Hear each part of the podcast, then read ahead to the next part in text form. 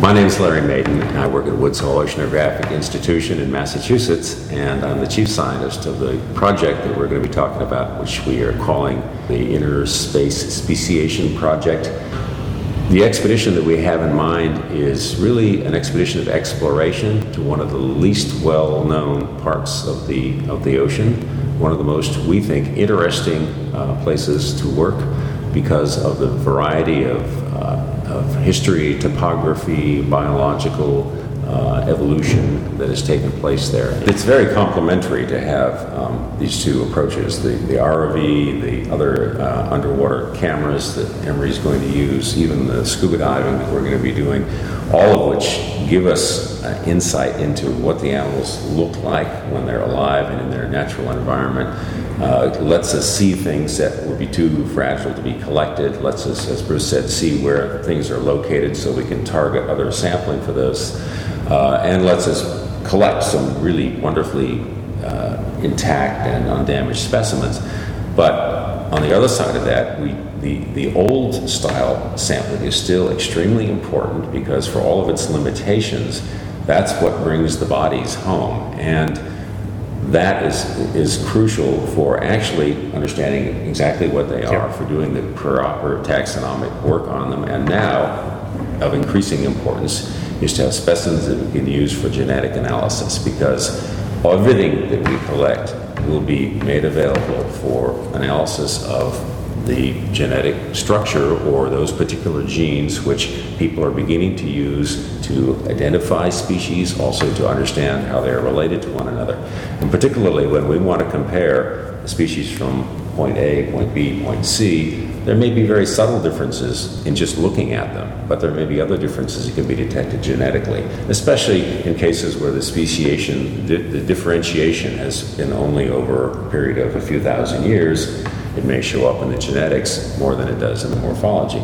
So we have that new tool also, and that's the reason why we need to bring the bodies home, even if they're a little banged up. I'm going to a meeting next week of, uh, I'm a member of the steering committee of an, organ, a group called the Census of Marine Zooplankton. This is part of a much larger global effort called the Census of Marine Life, which is an, an attempt over a period of many years to uh, essentially take some kind of a census of all the organisms that live in the sea. And it now ranges from all the way from bacteria up to dolphins and whales, with pretty much a lot of things in between.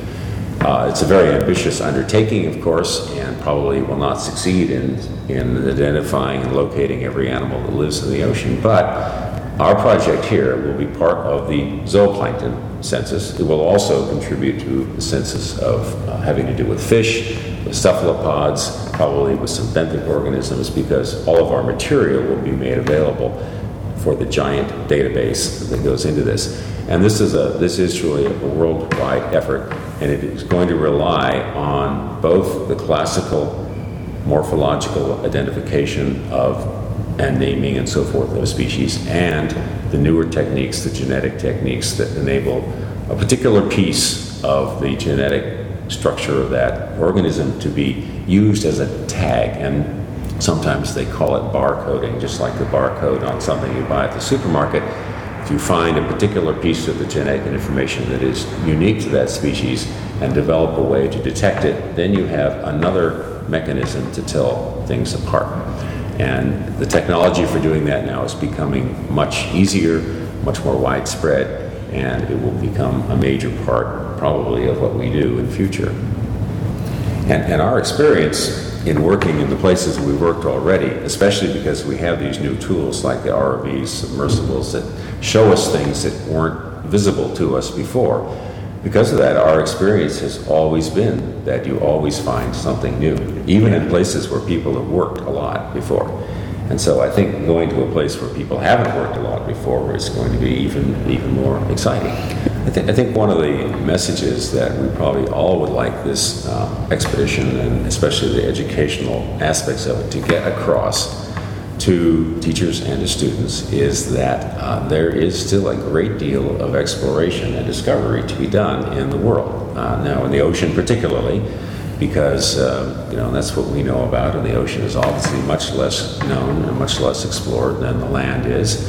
Despite the fact that it's the biggest part of the planet. It's where most of everything on Earth lives, even though we don't always know what it is. And so the potential for learning a great deal more about how our planet works lies in understanding better about what's in the ocean and how the ocean works. There are tremendously important interactions between the ocean, the land, the atmosphere, which are crucial to our survival on this planet.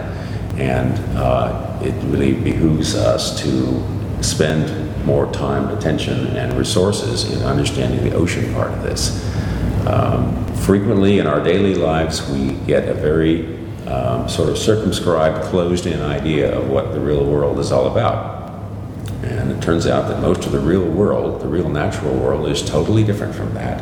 And there's no better way to see that contrast than by going down under the 90% of the living space on Earth, which is the ocean, and is so totally different from everything that we see around us in our daily lives. And in a real sense, that is the real world. We're just a little part of it. Uh, and if we can bring a little bit of that appreciation to people at this stage in their education, I think that would be very valuable.